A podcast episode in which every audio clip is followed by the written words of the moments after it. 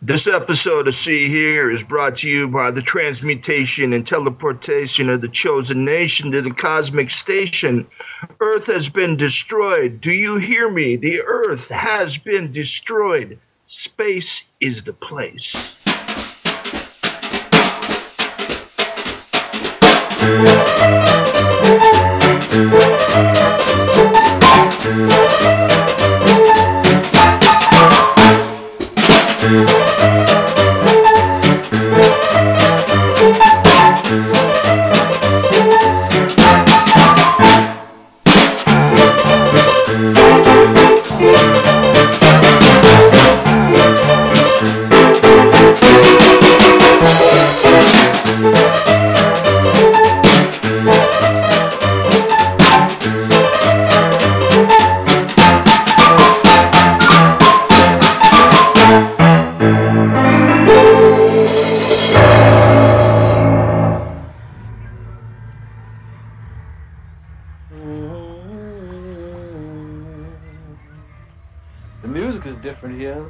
Vibrations are different.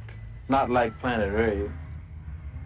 Planet Rave's sound of guns, anger, frustration. There was no one to talk to from Planet Earth to understand. We set up a colony for black people here. See what they can do on the planet all their own without any white people there. They could drink in the beauty of this planet.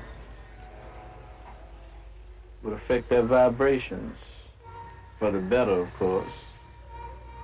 Another place in the universe, up under different stars.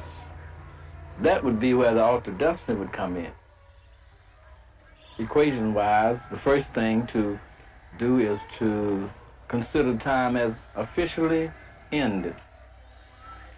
We work on the other side of time.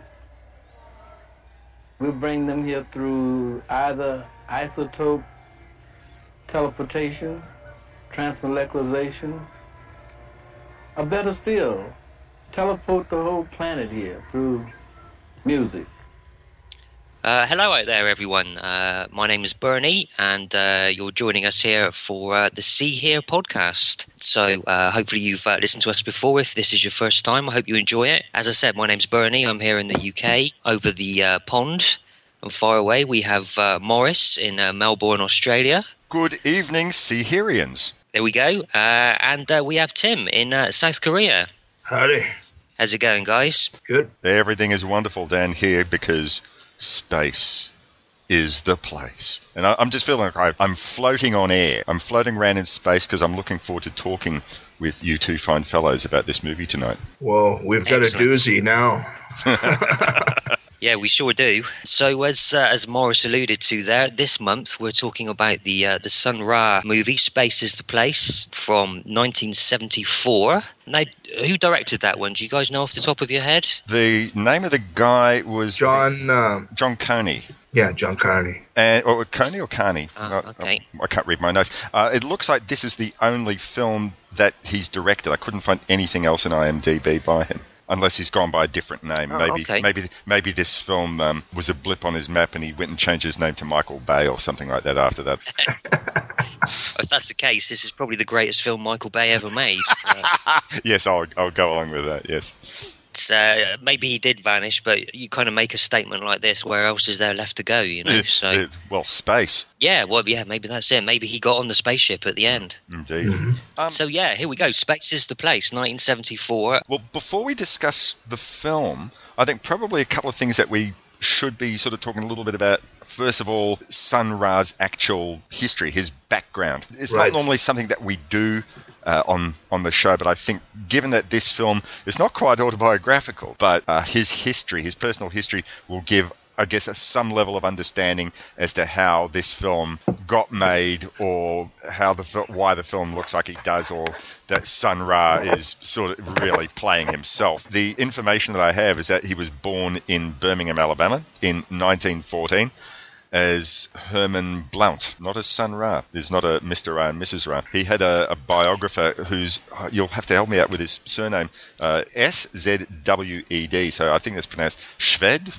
maybe John Shved. Mhm. So uh, his biographer. Sounds good to me. Well, good. I'll, I'll work with that. Um, so he, uh, uh, John John Shved struggled to determine the date, since Blount Ra, whatever you want to call him, would not really offer up much in the way of uh, meaningful discourse in that regard. Sort of declaring himself to be from Saturn, and that he uh, claimed to be descended from the Egyptian god of uh, the Egyptian sun god of Ra. What is known is that he uh, played piano from a very young age. And I've got a really interesting box set of early works. We'll probably be speaking a fair bit about the music as well as the film and how his musical progression actually went. But uh, I, I, think you know that's that's a critical thing. You know, fairly early on, he decided that he'd been, or uh, he, he claimed his biographer, or he claimed to his other musicians that in fact he'd been taken away by a UFO and you know was taken to Saturn and probed and had all sorts of things done to him. And then he came back declaring that right earth is earth is gone. Earth is you know a useless place. In fact i'm not from earth. I'm from saturn.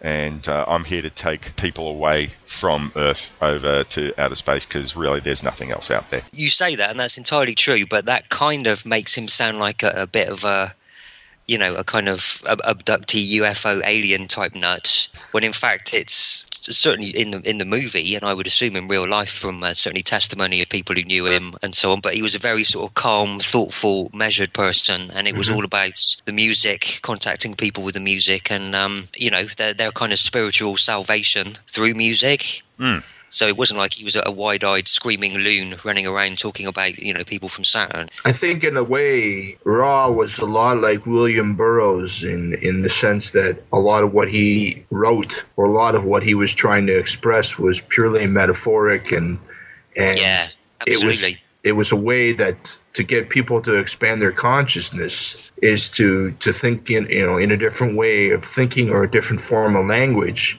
and how he was trying to say that you know with music music does does transport. It can take you to a different place. Music transcends all races cultures sexes whatever. And i think that Ra was just basically trying to say that music was his way of transcendence you know it was his form of kind of meditative craft. It's it's interesting that you say that, Tim. I mean, I- I'd say that you're definitely 100% on the money there, and yet there are probably a lot of other performers out there who didn't claim to be from outer space, and basically those said that music was this uh, wonderful salvation, and you ought to you know give yourself over to it, and you know just ignore the thoughts of you know, the daily life in this world, and just you know, allow yourself to have the music envelop you, allow the music to take you over, which is, which mm-hmm. is pretty much what Sun Ra's message was. But he and, and also as you alluded to, Bernie, like a few sentences as a descriptive at the beginning of a podcast or on a or on a website don't really do the man justice. I'd really like to go reading his biography because we also went and watched in preparation for this uh, a BBC documentary called Brother from Another Planet. And, you know, what you said about him being very articulate and very well thought out, and he was exceptionally well read. He doesn't at all come off as someone who's, you know, a bit screwy or anything like that. He definitely Right. comes off as someone who has thought out everything that he wants to say. And, you know, really, his his philosophies all, eh, on one level, they make sense. I mean, the, the whole notion about him coming from another planet, we might sort of find that a bit absurd. But his, eh, as we also get in the film, as what he had in real life, he, he was, you know, basically saying, right, you know, as he says, uh, there's this one scene, and we'll get in a minute to the description of what the film's actually about, but there's this scene where he's in a rec center and he's telling uh, a group of, you know, Yeah. young teenagers, early 20s, he, he- he's saying to them, you know, you're basically locked in by the chains of this world. You know, space is the place, and they, they take that literally, but he's just, as you've already gone and said, you know, mm. think outside your own Right. get, ghettoized experience. This is Right. there, there are other things that you should be And- doing to improve your life. You need to sort of think wider than your own just this place or or your street. You need Right. to sort of think a bit wider than that. And the influence of Ra, the one thing I wanted to get out there before I forget, it's on the tip of my mind, is the influence that Ra had, his music and his, his philosophy outside in, in the African American sphere. One of the biggest ones, you know, is there's one band and there's one man that was directly influenced by Ra, and that's Yeah, big, absolutely. big, big Papa George Clinton. You know, Mhm. I mean, when you when you hear "Free Your Mind and Your Ass Will Follow," the kingdom of heaven is within. That is Ra, totally, one hundred percent, and even. You know, not to go ahead with the film, but you can see the funkadelic influence on Ra as well in this film. Where in the beginning, when they say the the earth has been destroyed. Do you hear me? The earth has been destroyed. And that chant is almost identical to like some of the stuff that Funkadelic was doing, right? Mm. And Yeah, you've got Maggot Brain and stuff. right, yeah, yeah. exactly, Yeah. right. You know, yeah, the earth is gone, got knocked up for a second time. You know, That's yeah, right, yeah, yeah. you know, Yeah, all of that. Yep, yep. And the thing is, too, like even you look at the Mothership Connection came out in '75. This came out in '74, and you know, and the whole and well, I mean, I'm not saying there's thievery or anything like that, but yeah, sure. But, but the whole concept, the whole concept, like where the story that we're going to get into with Space Is the Place, all of the all of the funkadelic records that came afterwards, and you know, like the uh, par- you know Parliament records that came, they were all theme based records about you know the man and people trying to keep down the music and keep down the communication and the oppressors and you know Sir Nose, you know Sir Void, uh, you know Void of Funk and you know people that Yeah. don't know how to express themselves and you know getting on the mothership and taking off and getting you know leaving the whole scene behind. I mean that was such an integral part of F- Funkadelic as much uh, and it all came from Ra. It, it's also interesting though it- uh, because I, I mentioned this box set which I have, and it really covers music from his very early years. And there's nothing in the albums that I have that sort of point to anything of the way from the sort of music he was to make later on. didn't he play with Fletcher Henderson? Or he Yes, was certainly did. a, a big Mhm. fan and disciple of Fletcher Henderson. So that kind of very straight, well, not straightforward as such, but um, well, you know, given, given like you say, Fle- certainly. given Fletcher Henderson's uh, you know, pedigree, I mean, he'd been playing since the 20s, and you know, Louis Armstrong That's was a member of his he- band, then then yeah, sure, he would have been uh, a big influence on him. But the, the, I was just coming back to this set. There's a CD in there of early singles that Sun Ra put out, I, I think, on his Saturn label, and they're all doo wop. Yeah. They're all Right. R and R and B, and Right. this is, a, I mean, it's more contemporary of what was going on at the time. It's a long way away from what you imagine the psychedelia that was the next generation of uh, Parliament and Funkadelic. But here's here's the thing though, you know, George came up in doo-wop too with the Parliaments, right? right, did, that's yeah, true. Yeah, yeah. yeah.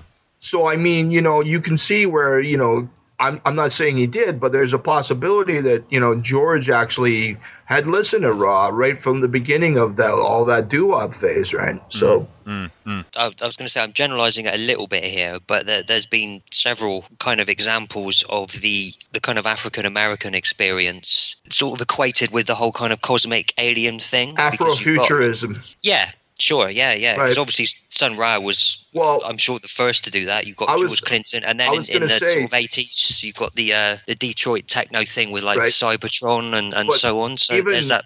you had like guys like the Last Poets, Sure, yeah, yeah, and, and yeah. you know, and you had guys like you know um, Gil Scott Heron, Oh yeah. Sure, yeah, and, yeah. and, and then there was also an African American science fiction writer. Her name's Octavia Butler.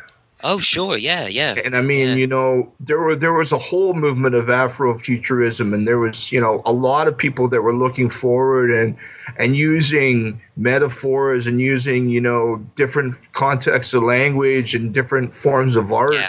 to really express the uh, African American situation that was that they were living Yeah. in. I mean, Particularly in this sort of period in, the, in I guess, the sort of late 60s into the 70s. it Even- was, uh, yeah. even I want to go as far as, and I don't mean to, you know, to go off on a tangent, but there's a dude from Detroit, and his name was Pedro Bell. And Oh, Pedro, sure, yeah. Pedro Bell was the artist who did all the designs for all the Funkadelic records. You know, the, the the cosmic designs that he came up with. You know, the illustrations on the album covers and all the the writings and the little comic books inside. He created a whole mythology himself. It was all Sure, yeah. So I mean, Ra, his idea, I think, of the cosmic mind expansion it went off in so many different directions with so many different people in so many different ways and it, it's just incredible. I mean there's people that you wouldn't even consider. And also there was another guy, and this is not an Afrofuturist thing, but there's another guy that I would say that is a big influence at the same time, and there was a guy named Moondog. Okay, yeah. You know, because Moondog was another dude who was, you know, a street musician in New York City in the 50s. hmm who was a cosmic kind of dude, and he was a white dude though. But I mean, but the idea of Moondog as being you know another visitor from another planet and having his own views on music and everything, it was almost it almost Sure. ran parallel to what Ra was doing. Yeah, I can see that. Yeah. So at this point, uh, maybe we should get into the film, guys. Uh huh. Sure. So um, I'll give you a uh, a little plot summary here, although it's difficult because it's kind of it's Convoluted. strange, convoluted. It's it's Do you mind? Can I put on my almost hand for this? autobiography. I, I, I sort of went and Go- wrote a yeah, little, go ahead, went and wrote a little thing. Hopefully, this is um, uh, Please do. reason, reasonably adequate. Adequate. So, Sun Ra and his orchestra fly down to Earth in a spaceship that resembles a pair of tits. Ra wants to bring Ra wants to bring black people back to populate another planet. I think I don't remember if he actually ever says that it's Saturn, but there's another planet, and start all over again to avoid the exploitation they've faced on Earth. First, he has to face off in a tarot like game in the desert with the devil, aka the Overseer. Every time one of them plays a card, it leads to some vignette related to that card. The Overseer wants the souls and minds of uh, the Afro American community to stay on Earth, while Sun Ra wants to take them to outer space, the place, before the Earth destructs due to man's corruption and greed. Is that a good description, you reckon? Sure. Good. That You sums know, it up pretty nicely. I was going to say though, at least the spaceship didn't look like a pair of tits to me, but it looked like, you know, it kind of looks like those eyes you have in your icon, Bernie. yes, yeah, it totally does, doesn't it? They look like those googly, those googly googly eyes. eyes. that you used to get, the eyes that were on springs in the glasses. That's yeah, what they- yeah. Well, I guess thought it looked like a couple me. of parsnips that were kind of attached in the middle and kind of, Right, right. you know, My, either my way, bad. it was a cool spaceship. Now, I was going to say something before we continue. This film was written by Ra, as well as um, oh, what was his name now here? It was written. It was co-written by Ra and and the um the other fella now. Uh, oh, Josh. Joshua Smith. So- I think I've got written. Right now, Filmed in I wanna say- 1972. Uh, Released in 74. Filmed in 72. Right. I want to say to you now, there's a lot of aspects of other films that I really get in this. For one, well, let me just go through and just right off the top of what hits me. Rudy Ray Moore, Petey Wheatstraw, Okay, yeah. because of the, the overseer, the whole pimp devil thing there, totally Yeah. reminds me of Petey Wheatstraw. And then, of course, you know, Bergman, because with them Yes. sitting out in the desert, you I've know. got- I've got. Yeah, of a course. Yeah, yeah, yeah. And- Playing a game for the, uh, yeah, the, with the future of uh, Right. the planet almost. and it stake, also yeah, yeah. reminds me of Sweet Badass's song because it just I just get the feeling of being on the street like that that street level Yeah. camera thing that's going on. It's almost documentary at points, isn't it? Right, It's right, very right, genuine, right. very real. Yeah. Yeah. I was just going to say Go that ahead, moment Boris. in the uh, that moment in the car when uh, the character Jimmy Fay is um, interviewing Sun Ra about his philosophy and you know Yes. saying why is it that you're you know wanting to get ordinary people to go into space? Why aren't you uh, getting you know I, I think does he say you know white scientists or something like that? And and that, that Yeah. was very much uh, is a term cinema verite that describes documentary style. I mean that Right. that bit sort of Sure. gave off that impression for sure. I was gonna say too, it also because of that cinema verite it reminded me of like stuff like the Maysles brothers, you know, this this Okay, stuff yeah. that, that that they had done. But there was there was just so many feelings that I got from from watching this. You know, it just And it I didn't. just, se- uh, the one thing that really struck me that, that uh, the person this reminded me of in spots uh, was Kenneth Anger, oh yeah, uh, totally, Lucifer Rising. There's, Yeah, there's yeah, parts of this which um, really, really reminded me of that. big time, big time. So yeah, yeah. Oh no! So I was, I was going to interject that. Uh, I, I mean, I haven't seen any of the Kenneth Anger stuff, and I'm going to go um, considerably. I don't know, is lowbrow the word? But uh, I, I got a, a distinct uh, head feeling from. Uh, Oh, from yeah. the, from the look of the Oh film. yeah, yeah. because Yeah, yeah. especially like in the in the first half of the film where you're, you're sort of waiting for there to be a connection between the scenes it's only like once it sort of gets on later with the two FBI agents or CIA agents or whoever they are come on board and you sort of tend to see a- a lot easier the connection between the scenes than you do with say Head the first time you watch that. Right. Sure. I mean, it yeah. still it still gives it that feel, but but still, yeah. For me, the first half of the film, where all the scenes they really don't seem very connected at all. It's just Mhm. I got that distinct Monkees' head feeling. Right. And the other Yeah. one that really totally uh, I got a feeling from from this was uh, Darktown Strutters. Uh, that's the one that Okay. uh, Zom and Loaf talked about. I haven't seen that one, but uh, Yeah. yeah, I know that one. No, It's- I haven't either. I'm aware. Oh man, yeah. There's a lot of it, the whole idea of the white the white man.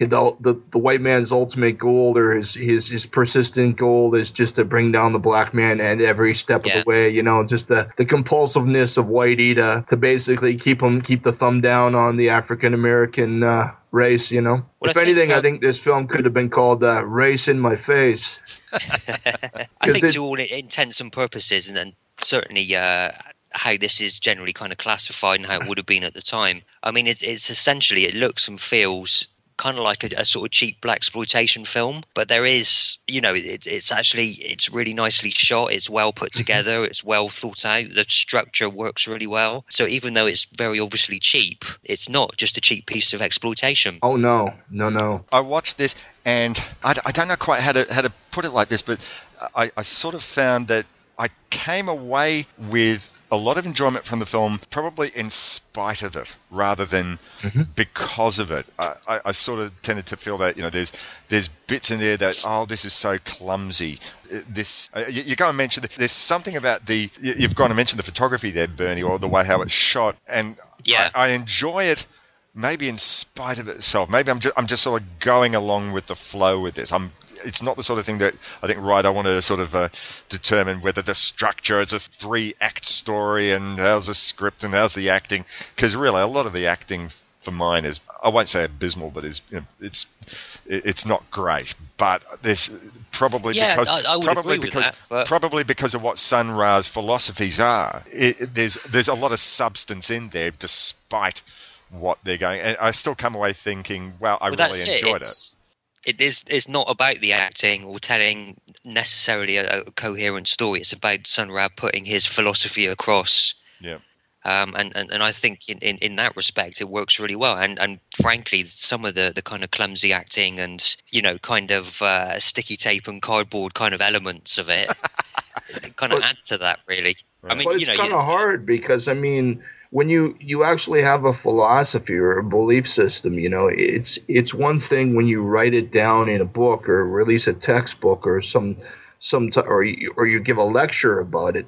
But when you're, you know, it, but it's like how many people are going to sit down and watch Nietzsche the movie, sure, yeah, yeah. you know? And it's just and it's just the thing. I mean, and I think I it, You have understand to make it entertaining. well, what had happened apparently was the whole the whole impetus behind this film was apparently there was a community uh, public access or, or some public funded uh, station, and they wanted and initially it was just going to be a documentary, just a straight up footage of of Ra and his band. But then apparently Ra thought of a way to uh, you know use the music to kind of you know uh, motivate or kind of influence you know the inner city communities and things like that, and to show how it can change things. So then they actually came up with the idea to have a story that ran parallel to footage of him and his band.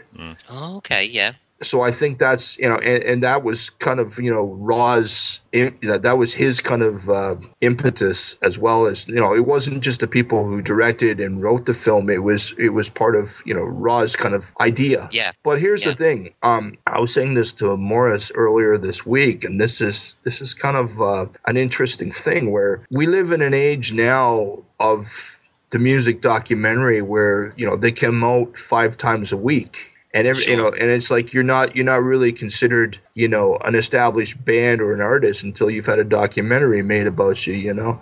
But today, you know, it's like we can watch them on cell phones. We can watch them, you know, on uh, video on demand or DVD or Blu-ray or whatever, right? But back in the '70s, when this came out, you could either watch it on television or the theater, and that was it. So Yeah. I mean, when you and and this isn't the kind of film that's going to be, you know, like screened in every multiplex, every inner city multiplex. This, This- isn't the kind yeah. of thing. This is That's not gonna this is not Ken Russell's Tommy. No, no, not by any stretch. But I mean, but I'm thinking in my mind when I'm watching this, I'm thinking, who the hell did they make this for? Because it, it's just so out there. And, and and the other thing that I can kind of parallel it to was um, Stevie Wonder did a soundtrack. There was a documentary about the secret life of plants. Yeah, I've never seen, I've never yeah. even heard of that film being available. I've seen the album, you know, many times Right. over the years, but I'm- Right. does the film actually exist? Yeah, it does. Oh, wow. But it, appar- apparently it was buried. But but again, I'm saying like in the 70s when things come out like this, it's like who did how did they think people were going to be able to see this? You know, it, it just blows my Yeah. mind that they were even made because what it, maybe like cult like uh, the midnight movies were coming out in New York and Chicago and some of the major cities. I could see this playing some of the stoner theaters, you know, alongside of El Topo and you know, Yeah, Clockwork sure. Orange and stuff like that. Sure, absolutely, I can see that. But you don't make a movie to play in like four theaters in one city, do you? So, right, that's just it. Yeah, and and it is so crazy that yeah, and it's it- crazy yeah. that this was made. But then Uh, again, yeah, maybe but- Sun, maybe yeah. Sun Ra just sort of figured, you know, however many people will get my message, those will be the ones that will get my message. You know, I doubt that he was. Yeah. you know, and, and really, I mean, just not just the fact that his music was, uh, or that his message was not what mainstream America wanted to hear, but he was also doing, you know, uh, free improvisation jazz, you know, which was really marginalized. It wasn't even rock and roll. It was it, it was free jazz. it, was, isn't it it? was Yeah, a, it was a marginalized form of a marginalized music. Uh, so it, it was already like not several. easy listening. indeed, indeed. Incorporated.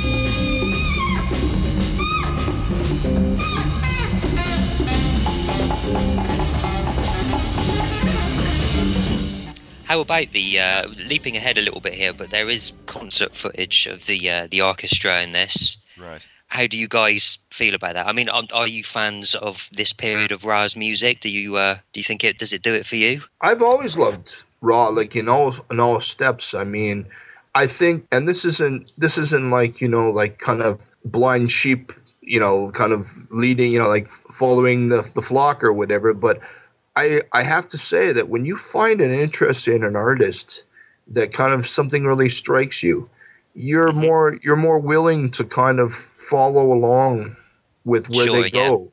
And I mean, you know, like you look at people like Beefheart, and uh, or you look at even even for example like Dylan, where you know Dylan or, or Neil Young, who's made some very different albums, you know, throughout their career. And, and I mean, you know, you follow them along, and, and sometimes, you know, there's some things that you like more than others. But for me, Ra was really interesting when he would just pick up people along the way and change the orchestra however he, he saw fit, you know. The only footage I'd ever seen of Ra aside from this was um, I remember seeing him late night on uh, Canadian Broadcasting Television on uh, Night Music with David Sanborn. I was just going to say that. Yeah, yeah, yeah. hmm I- I- And that yeah, was the. I mean, because David Sanborn, and I admire him. I think he's a great musician, and you know, there was a lot of adventurous stuff on Night Music, but like his own music is probably a, a- a lot more, shall we say, safe than uh, than what Sun Ra was doing. So I thought it was probably a very brave move that he uh, that he had him on. But I've seen some of that YouTube footage. Sure, sure. And you know, the funny thing with Ra too that I find that's um, really interesting with the orchestra is you know how he adapted the whole Egyptian mythology, and he Yeah, actually sure. he actually went back to Egypt and he rec- and he recorded and toured Egypt like several several times, and he all, he went through all through Africa. And he went back to the motherland, and you know, his his music was embraced in many different ways by you know i mean like you have to understand that when the 60s and the 70s the whole abstract movement in art, I'm talking about visual art, was in full swing. You know, and I think a lot of you know um, Ra's uh, music actually complemented a lot of what was going on at the time. But I, I really liked this. I really liked the orchestra stuff of this period myself. Look, I'm, I'm with you, and I, actually, I like the fact that you brought up Captain Beefheart. I thought that's a really fantastic comparison. And you know, there's there's easier and more challenging Beefheart to Right. get to get your head around. Mhm. Uh, One thing that I thought was interesting about the documentary, the BBC show that. Uh, we all watched was that they said like he recorded something like 200 albums in his lifetime, and he just sort of sold them at shows. And sometimes, you know, they'd have Yes, hand drawn hand drawn covers, and sometimes they wouldn't even have a cover. But a lot of that stuff is actually on YouTube. But the the albums that I have in this box set, as I said, were you know fairly early on, and there's there's one album called Jazz by Sun Ra. Even before I'd watched this documentary where they made the connection, but I listened to it and I thought the orchestration and the dissonance and the way how the horns the horn section sounds it, it really sounds like he's been um, heavily influenced off Duke Ellington. And then when they mentioned in the show uh, they said that he was a big fan of uh, the Duke. I thought wow you know I'm glad I, I was on the money with that. But it's seems Right. like what he Sense, did yeah. over, over time because you know Bernie you asked about how we felt about the music in this film. It, it seems like he's one of those artists, and I, I know that there are others out there who wanted to strip things back and Right. not. You know, he probably sort of he was a big fan of that, and then he thought, right, well, let's make things simpler. What happens if I do this? What happens if I pull away this orchestration? Let's. What happens if I get all the horn section and keyboard, the other keyboard guys to play percussion? What happens if I get June Tyson, the singer, to chant whatever I chant? And there, there's moments where Right. Sun Ra, like there's, you see moments where he's playing around with electronics because he was a great innovator apparently. But you know, th- there's nothing that 15 years before would have given you any indication that this is where he was he was going ahead. So Sure, yeah. but, but just listening to that sort of thing, I- I think I've gone I've gone and mentioned before in podcasts and probably on uh, Facebook page posts that people like Ornette Coleman never really did anything for me, and this is probably not a long way away from that sort of free jazz spirit that Ornette. Well, Coleman there was would a put in. guy too. but I dig this. There was a guy too, Albert Ayler, oh yeah, yeah. Mm. and I, I think you know that Eiler. A lot of what he was doing was very, very similar to what Ra was doing. You know, just uh, freeform skronk, and you know, in it's not everybody's cup of tea. But you know what's really funny too is that just off the top of my, not to you know digress, but off the top of my head, there's a band from Africa now called Konono Number One, and they have their own style of music called Congotronics, where they actually use old keyboards and junkyard metal and uh, circuitry and uh, finger organs and all kinds of stuff to create this kind of amazing rhythmic African electronic dance music that sounds very, very similar to a lot of, of Ra's orchestra. It's just incredible, like how how that connection. I mean, like how the influence of it all. Bernie, where do you stand on um, this period of the music? I like it. I'm, I'm definitely a fan. I'm, I'm not the most knowledgeable uh, jazz cat, as it were, but the, the stuff I do tend to gravitate towards is the uh, the more freer Yes. uh, end of the spectrum. So I guess I'm kind of I'm opposite to you in in that respect, Maurice. And I think, 'cause I I mean, I don't know if we've really stated at this point, but Sun Ra, by all accounts, was almost a musical genius. I mean, he was a super talented musician. He could, um, th- th- in the uh, the documentary we, we watched, there's um, an anecdote about there, there's a scene in the movie where um, he's uh, playing at an old sort. It's like a 1940s speakeasy Yes. Right. uh, and he's playing his piano for a troupe of dancing girls to come on. Mm. Uh, and during the, the rehearsals for this, he was just plonking around on the piano, and he wasn't coming up with something sort of you know that, that would work for the girls to dance to. So he played some records for them, and they said, "Oh, we, we quite like that one. We'll do that." And then apparently he just wrote the notation for it straight down. You know, he kind of transcribed it by ear, and then just played it. Mm, mm. You know, so um, I think there was somewhere else super in the talented musician, but I think there was somewhere else in the film where they implied that what we'd normally sort of think as impro and just what, what I think Tim called skronk, it was actually Yeah. written written down. It wasn't just hey make this up on the spur of the moment what we'd imagined, but it said he could actually write this out. Well, the point I was going to get at is uh, I think with the best free music, it's not just, I mean, it is skronk, but it's not you need to know how the music works. You need to Right. know how it's built before Right. you break it apart and do something different Right. with it. Yes. Well, I mean, the best free musicians. Going back to Beefheart for a second, I mean, you know, the Magic Band, they rehearsed and rehearsed and rehearsed and rehearsed. I mean, all that Yeah. was written. All the music that Beefheart, you know, sat down with, man, that Yeah. wasn't just Yep. free free form at all. But it sounded like it, but it wasn't. Well, that's the other interesting correlation between Sun Ra and Beefheart is that Beefheart had the, the magic band uh, sort of ensconced in a house for months on end, Right. practicing non-stop. And um, the house that Ra had in, they were in New York initially, and then they moved to, like, I think it was Fishtown in Philadelphia, wasn't it? Hmm But it, it was the same setup. They had a house where the orchestra lived and practiced and played, and um, it was constant. Apparently, Ra takes he used to take cat naps, so he would be playing, and then he'd, he'd sort of sleep for five minutes, and then he'd wake up, and they'd start again, Mhm. and it would just continue. It was relentless.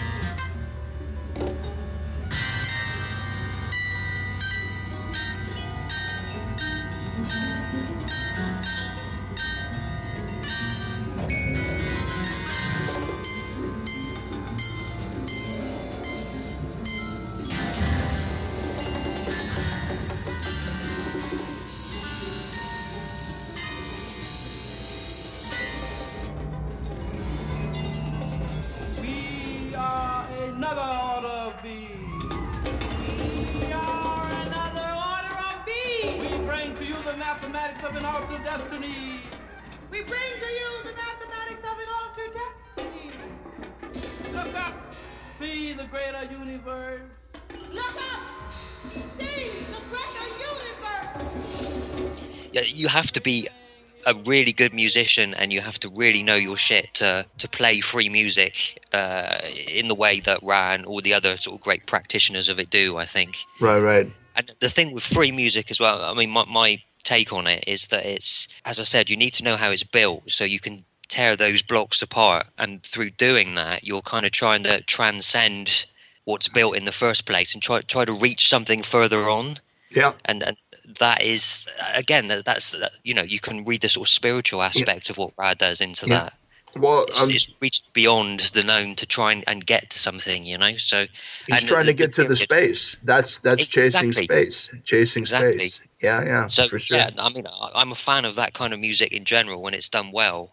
Mhm. Of course, when it's done well is is a subjective thing, but I, I think Ra is was one of the greats, and this period, although apparently, yeah, you know, his earlier stuff going back into the '60s was was even more out there than uh, what was going on here. Mhm. Uh, but certainly, um, yeah, I'm, I'm a big fan of uh, what's going on musically in this. I think it's fantastic. I- I'm Right. sure To get back was- into the Oh, I film- was- so I just wanted to say one last thing about the music because you know Sure. what we're talking about the uh, his free jazz stance. I'm sure that Miles Davis, you know, on his way to uh, Bitches Brew and on the corner and in a silent way was probably Yeah. listening to Sun Ra and saying, "Man, this guy's one, Oh yeah, one bad motherfucker," or, Yeah. or, some, or something to that. time. Everyone, yeah. So yeah, but for sure he would have been a, a big fan, I imagine. Big time. just I'll just say quickly that I, I think in that respect as well, I think Sun Ra was a, a musician's musician. Yes, mm-hmm. yes. Yeah, and he Sorry, he Tim, just you seemed so simple. He just everything he did, you know, he just the way he spoke and the way he,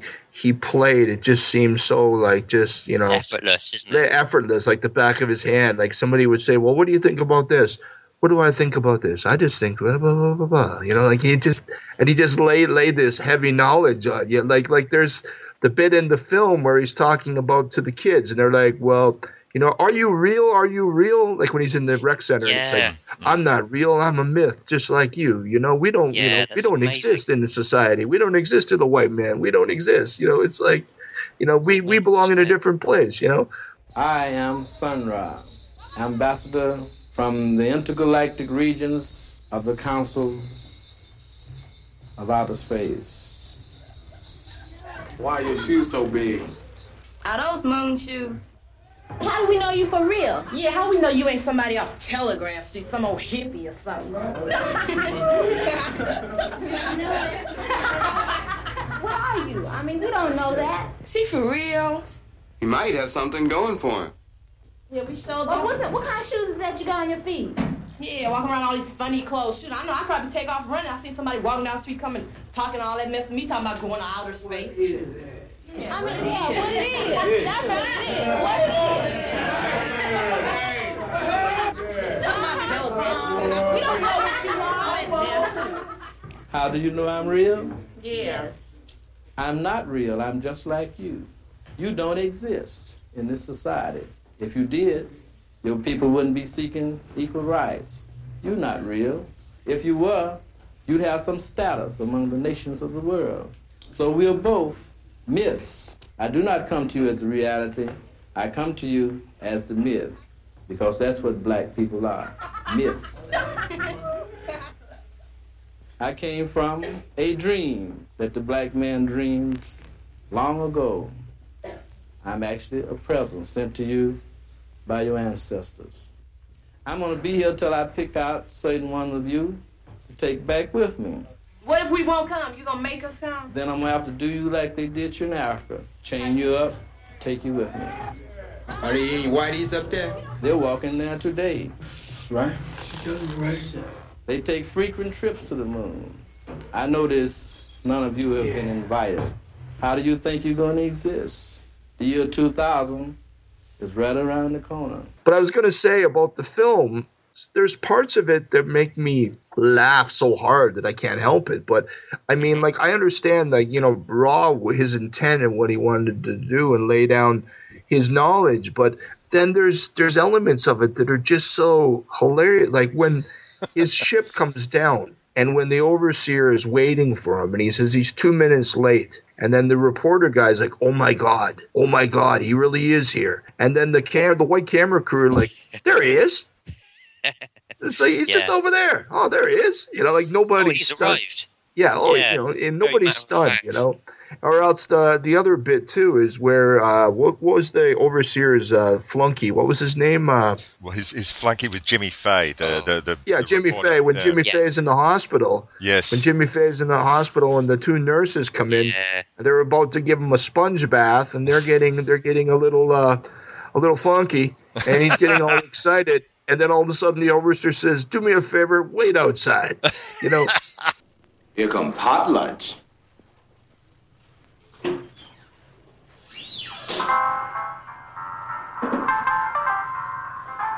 Hey, can't you get those things off? Just don't stand there gapping. Come on, baby.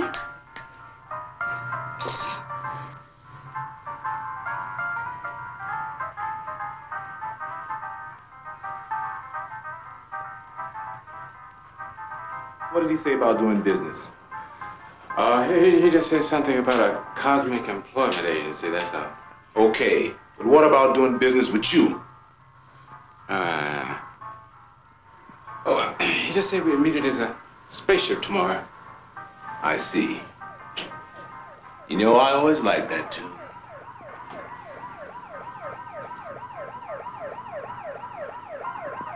God damn. How do you feel now? Mighty fine, boss. Mighty fine, boss. Mighty fine. Good. Then wait for me outside. that's totally Rudy Ray Moore right there. That's that's a Rudy Ray Moore bit if I ever saw it. And then when Jimmy Fey goes outside and he's like, "Damn it, man, two women, what's it going to do?" And then he turns around and his ass is sticking out from the the hospital gown. Right? Like that's just hilarious. I mean, and the problem is, I'm not saying the film is bad that I didn't enjoy it. I did, but I think one thing for me is that when you're you've got the genius of Ra and the genius of his music, and he's got a serious intent with what he's trying to lay down, like his uh, his ideals.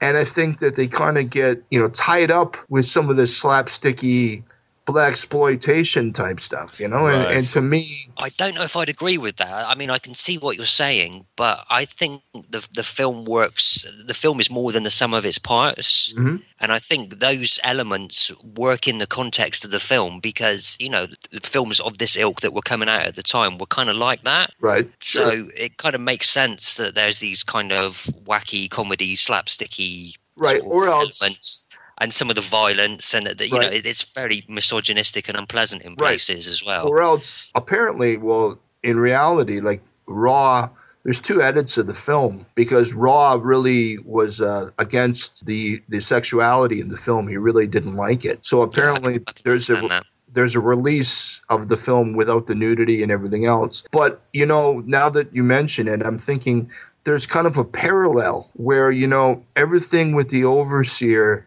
is kind of goofy, you know, like when he's he's he's playing dice, he's rolling dice on the street, and he sees the guy losing his shoes, and he, he's in the hospital with Jimmy Fey and all this stuff. Everything that goes on with the overseer seems kind of tacky, and it seems kind of like you almost expect the Benny Hill music to kick in, right? Because it's just Yeah, it's just yeah. kind of silly. But when Ra comes on the scene, he's serious, and you know he's he's always very stoic and Yes. very you know like just matter of fact, and Yeah. he doesn't bullshit anybody. I mean, you know, like when uh, there's those two young hoods when they're talking to the overseer outside the rec center, and he says, you know, you really believe Ra, man? He just wants to sell his records, man. He's trying to sell you guys some horse shit, right? Yeah. The one kid's looking at him like, you know, get out of here, man. You know, he's for real. Like you're the joke, you know. Well, the interesting thing as well, you know, Ra and the orchestra show up and they're- they're dressed in all these kind of like crazy costumes. Oh and, yeah, You know, if you just take a step back, they look ridiculous. And yet, as you say, they are the, the most kind of grounded, sensible, and Yeah. calm and collected and reasonable people in the film. oh yeah. All the, the kind of, you know, the, uh, like you say, the kind of wacky slapstick stuff is, you know, that's reality. Or Right. presented as reality, isn't it? Yeah, yeah, yeah. Right. So there is a Yeah. parallel, you know. So I, I, I do agree with you now that I'm thinking about it, Bernie, that, you know, it does work. Yeah, and despite the fact that Ra is, you know, he's kind of cryptic in what he says and he represents something completely different. He is, he's the voice of reason very much in this, I think. So I, I want to come back to uh, your notion there, uh, Tim, about funny moments in the film. So there's this scene where you know the band goes and says to Sun Ra, "Hey, listen, man, a few hours before we're going to do this concert, off you go and uh, get get yourself some kip." And he leaves the theater. And he's captured by these two CIA agents who are saying, "Right, we hear that there's a program where you're um, uh, you- you're trying to get kids to outer space. You know, we want to know about this Afro-American interplanetary migration scheme that you've got going." And they tie him down to this chair, and uh, they they torture him by putting headphones on and playing something like, well, you know, whatever whatever uh, Kenny G's predecessor was, or something like that. Uh, It's I- uh, it's that was- Dixieland, isn't it? They play him. Uh, it's like uh, American trilogy almost. It's Right. uh, to live and die in Dixie, isn't it? They're playing Yeah. like the brass band version. which is you know probably you know the complete antithesis of what Ra is presenting. He's saying, right, you know, man, we've gone and developed our music. It's come a long way from you know what you knew. You know, however many hundreds of years ago, we've become advanced, Yeah. and this is what we're doing. And so, Right. but yeah, yeah, that, that was a very, very funny moment. Uh, there were also, I mean, there were bits over. I mean, we've already sort of gone and alluded to um, the the Seventh Seal. You know, Ingmar Bergman. Uh, really, it's it's hard to not sort of say that this has biblical allusions. I mean, because I think you know, I read a Oh, quote where absolutely. Ra Ra said like he read everything, and uh, so it, it's all it, it all seems to have uh, you know been caught up, and yeah, it's it, it just it really is fascinating. He's not following any one faith. I mean, even though he sort of says, right, I'm descended from the, the god of uh, this the sun god, this, but I'm taking on board everything, and he read everything, and so it, it if, if, could, you're, if you're um, just looking at it on the surface, it doesn't. It seems like you know this is all ridiculous, but really, when you think about it, there's uh, it, there is a lot of interesting stuff going on, and you you guys have all Well- both mentioned it's greater than the sum of its parts. Sure, and I was going to say, I know you don't listen to him, Maurice, and I don't listen to him either, and Bernie doesn't. But Bernie, what do you think about Sun Ra, Kanye? Kanye's the shyster, but I think he's he's he's trying to cop a lot of this as well, right? Uh, I could kind of see that, but I think with Kanye, it's more about ego than it is anything else. Oh, else. absolutely. But I'm just saying, like he calls Uh, himself yeah. Black Jesus, and that. This is it. I, I think he feels that he, he's above and beyond everyone else, and what he's doing is on is on a different plane. But that's not because he's interested in spiritual matters or. Mm. Oh no, no, no, in no. But I'm just saying, like, kind of message. It's just he thinks he's hot shit. He thinks you know, yeah, Yeah, his ego. yeah. Totally see that he, he's taken he's taken something from Ryan. and Ra stands definitely. right. I, w- I was going to say on a really simplistic level, you could read the movie as the overseer is the devil and Sun Mm-hmm. Ra is you know Jesus come down uh, from the heavens trying to you know he's bargaining for the uh, the souls of uh, of the earth, isn't he? Or So- you could almost hear uh, if it wasn't if it wasn't so Cracker Barrel, you could almost hear the devil went down to Georgia in this. you know? Oh, what are you saying about that song, Tim? You you don't dig I'm Charlie di- Daniels Band? no, I'm just saying, you know, like the the the honkified uh, theme wouldn't really stick to this one. I'm sorry, but no, it's a I like the scene where uh, Ra opens uh, an outer space employment agency in the Yeah. Oh man, that's fantastic. Good morning, Mr. Ra. Let me introduce myself. My name's Curtis Rockwell. I work for NASA, uh, designing uh, guidance systems. I designed the M402 system for them. For NASA, that is. Let me be blunt, Mr. Ra. I've got a wife and seven kids, and and if I don't get a job pretty soon, I'm I'm, I'm afraid we're going to all be out in the street, or or what's worse, on welfare. You can get a job on our discipline planes, but being of the particular race you are, Oh, no, no. I, I'd consider a cut in salary. we don't really have salaries in our dimension. We creators never receive anything for our work. I, I could learn your methods. Multiplicity adjustment, readjustment, synthesis, isotope teleportation, transmolecularization, frequency polarization, intergalactic realm of eternal darkness, intergalactic realm of eternal black darkness, white darkness, infinity incorporated. Oh, I, I see, Mr. Ra. Well, uh, thank you very much. It, it's, it's been nice. Uh, I've got to be going now. Uh, I, re- I really have another appointment. You find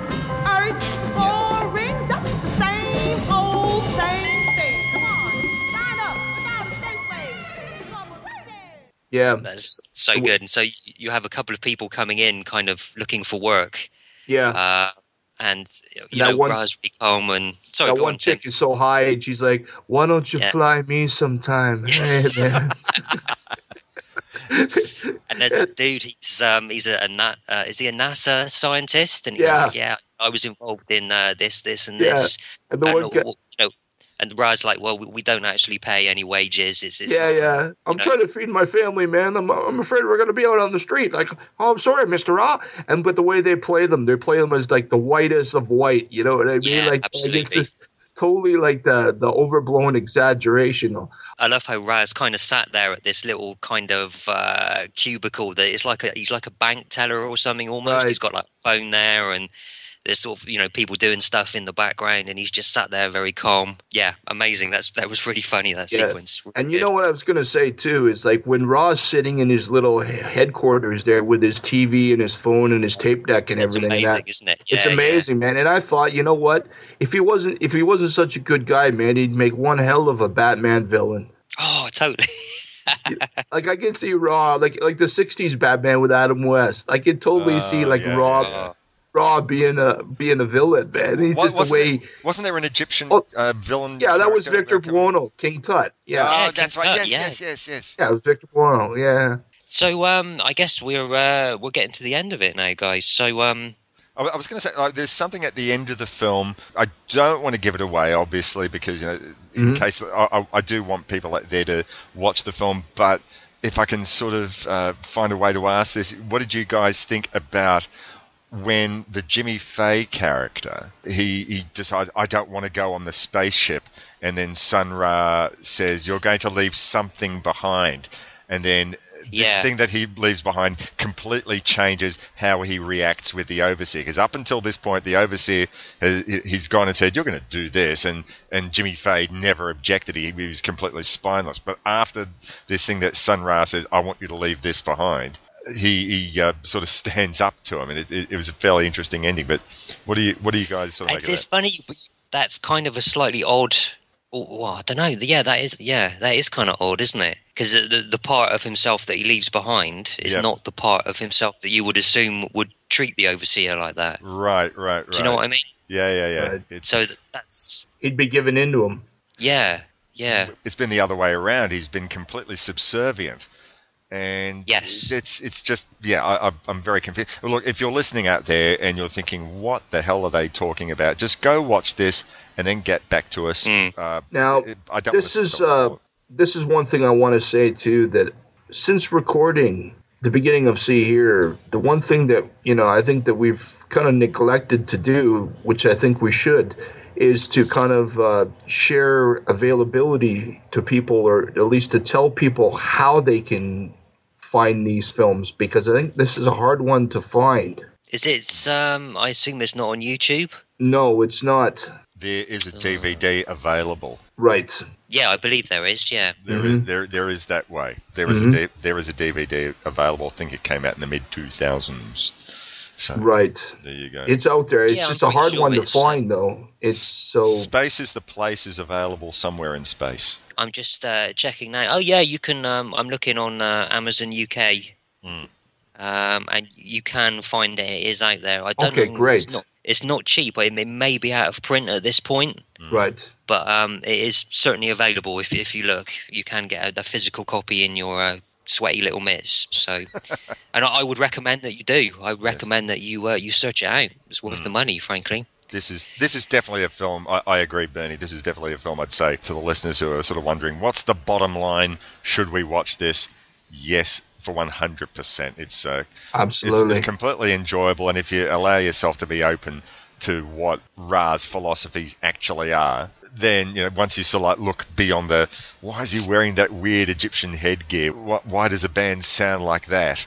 Then you'll probably um, you know find that really it, it's a very very enjoyable film. It's you know it's not a perfect film by any stretch of the imagination, but you try to look beyond it as a you know constructed piece of cinema. There's more to it than that. Well, yeah, that, as as you said earlier, Maurice, it's it's more than the sum of its parts, isn't it? There's Yes. definitely definitely a lot going on here, and it's it's very much uh, again, as you were saying, Tim. It's very much of its time. Something like this could have only been made during this period, but at the same time, it totally transcends that, um, Right. and it is one of those sort of curious, you know, what the fuck kind of movies that just I- stands on its own. It I really can does. totally see this playing alongside something like a, a double bill with like Repo Man. Oh yeah. Yeah, yeah.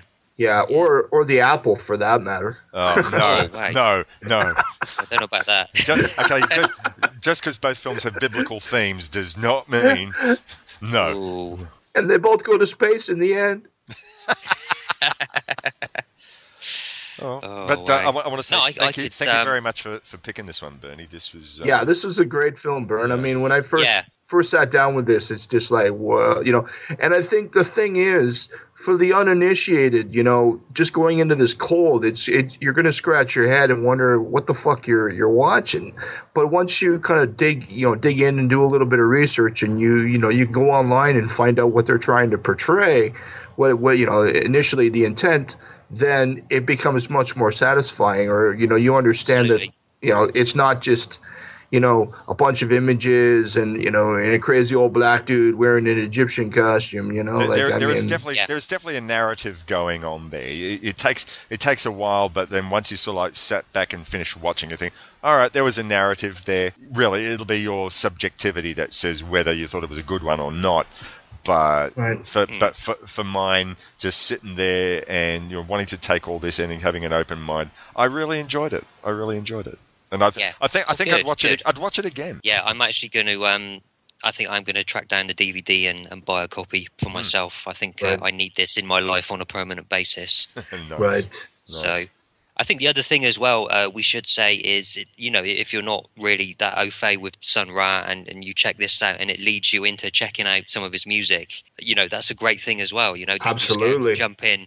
It can be a little bit um, discouraging with an artist like Sun Ra because there is so much of it out there. But don't be scared, man. Jump in. There's all sorts of different periods, and you're going to find something which really speaks to you. I think so. Oh, for sure, for sure. Um, check him out. Space is the place. Ra was, you know, he was right. Cool. So, is there anything else you want to add to this, guys, or should we just all give it a thumbs up? And uh, No, absolutely. I Thumbs- endorse this entirely. Thumbs up.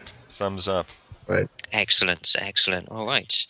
Uh, well, thank you for listening to the See Hear podcast this month. Next month, uh, I believe we have a uh, a special guest. Do we, We- not? We Right. do. We have a very, very special We guest. do. I was uh, uh, I was in contact with uh, Mike White of the Projection Booth, and if you're out there and you've not listened to the Projection Booth, I urge you to do so. They've got uh, maybe 250 or more episodes out there, and they are one of the most thorough film discussion podcasts uh, on the Yeah. net. Absolutely. Oh. As if, if you're Don't a, get much better than that. if you're if you're a fan of Yeah, they- really really great film discussion, I urge you to listen to that if you haven't already done so. And it's not it's not uh, elitist or obscurist or anything like that. It's just that they, they have a couple of guys, the, the two main hosts of the show, and they'll get on someone who might be a, an author or just someone who's familiar with whatever the movie is under discussion and then they'll get interviews with either actors or or directors or writers or cinematographers, anyone who is associated with the film that they have under discussion. And it's far from being, as I said, obscurist or elitist. It's very, very Yeah. approachable. And the other thing I like about them is, you know, they don't sort of say, right, well, we've got to keep this under an hour. They say, oh, we've got to talk about this film for three hours. Four and a half hour mega session on Blade Runner. They did a six and a half hour Didn't they- one on It was a Star six Wars. Hour- Well, but wasn't there like a five-hour one on Conan the Barbarian as well? Right, right. Something like Man, that. it's just yeah, they, they Like- really go above and beyond. Now- they're they're the, the Sun Ra of podcasts. right before before we announce we, the film that we're going to be discussing with Mike next month, I have a question for you all out there in See Hear Land.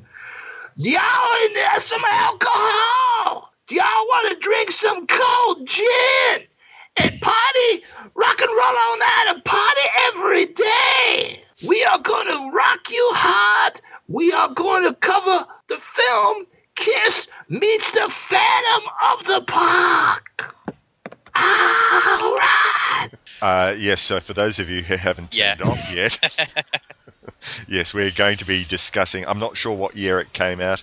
Uh, be 82, 83. I don't know. Was this was this No, before or after seventies. the- No, no, no. It was in the eighties. really?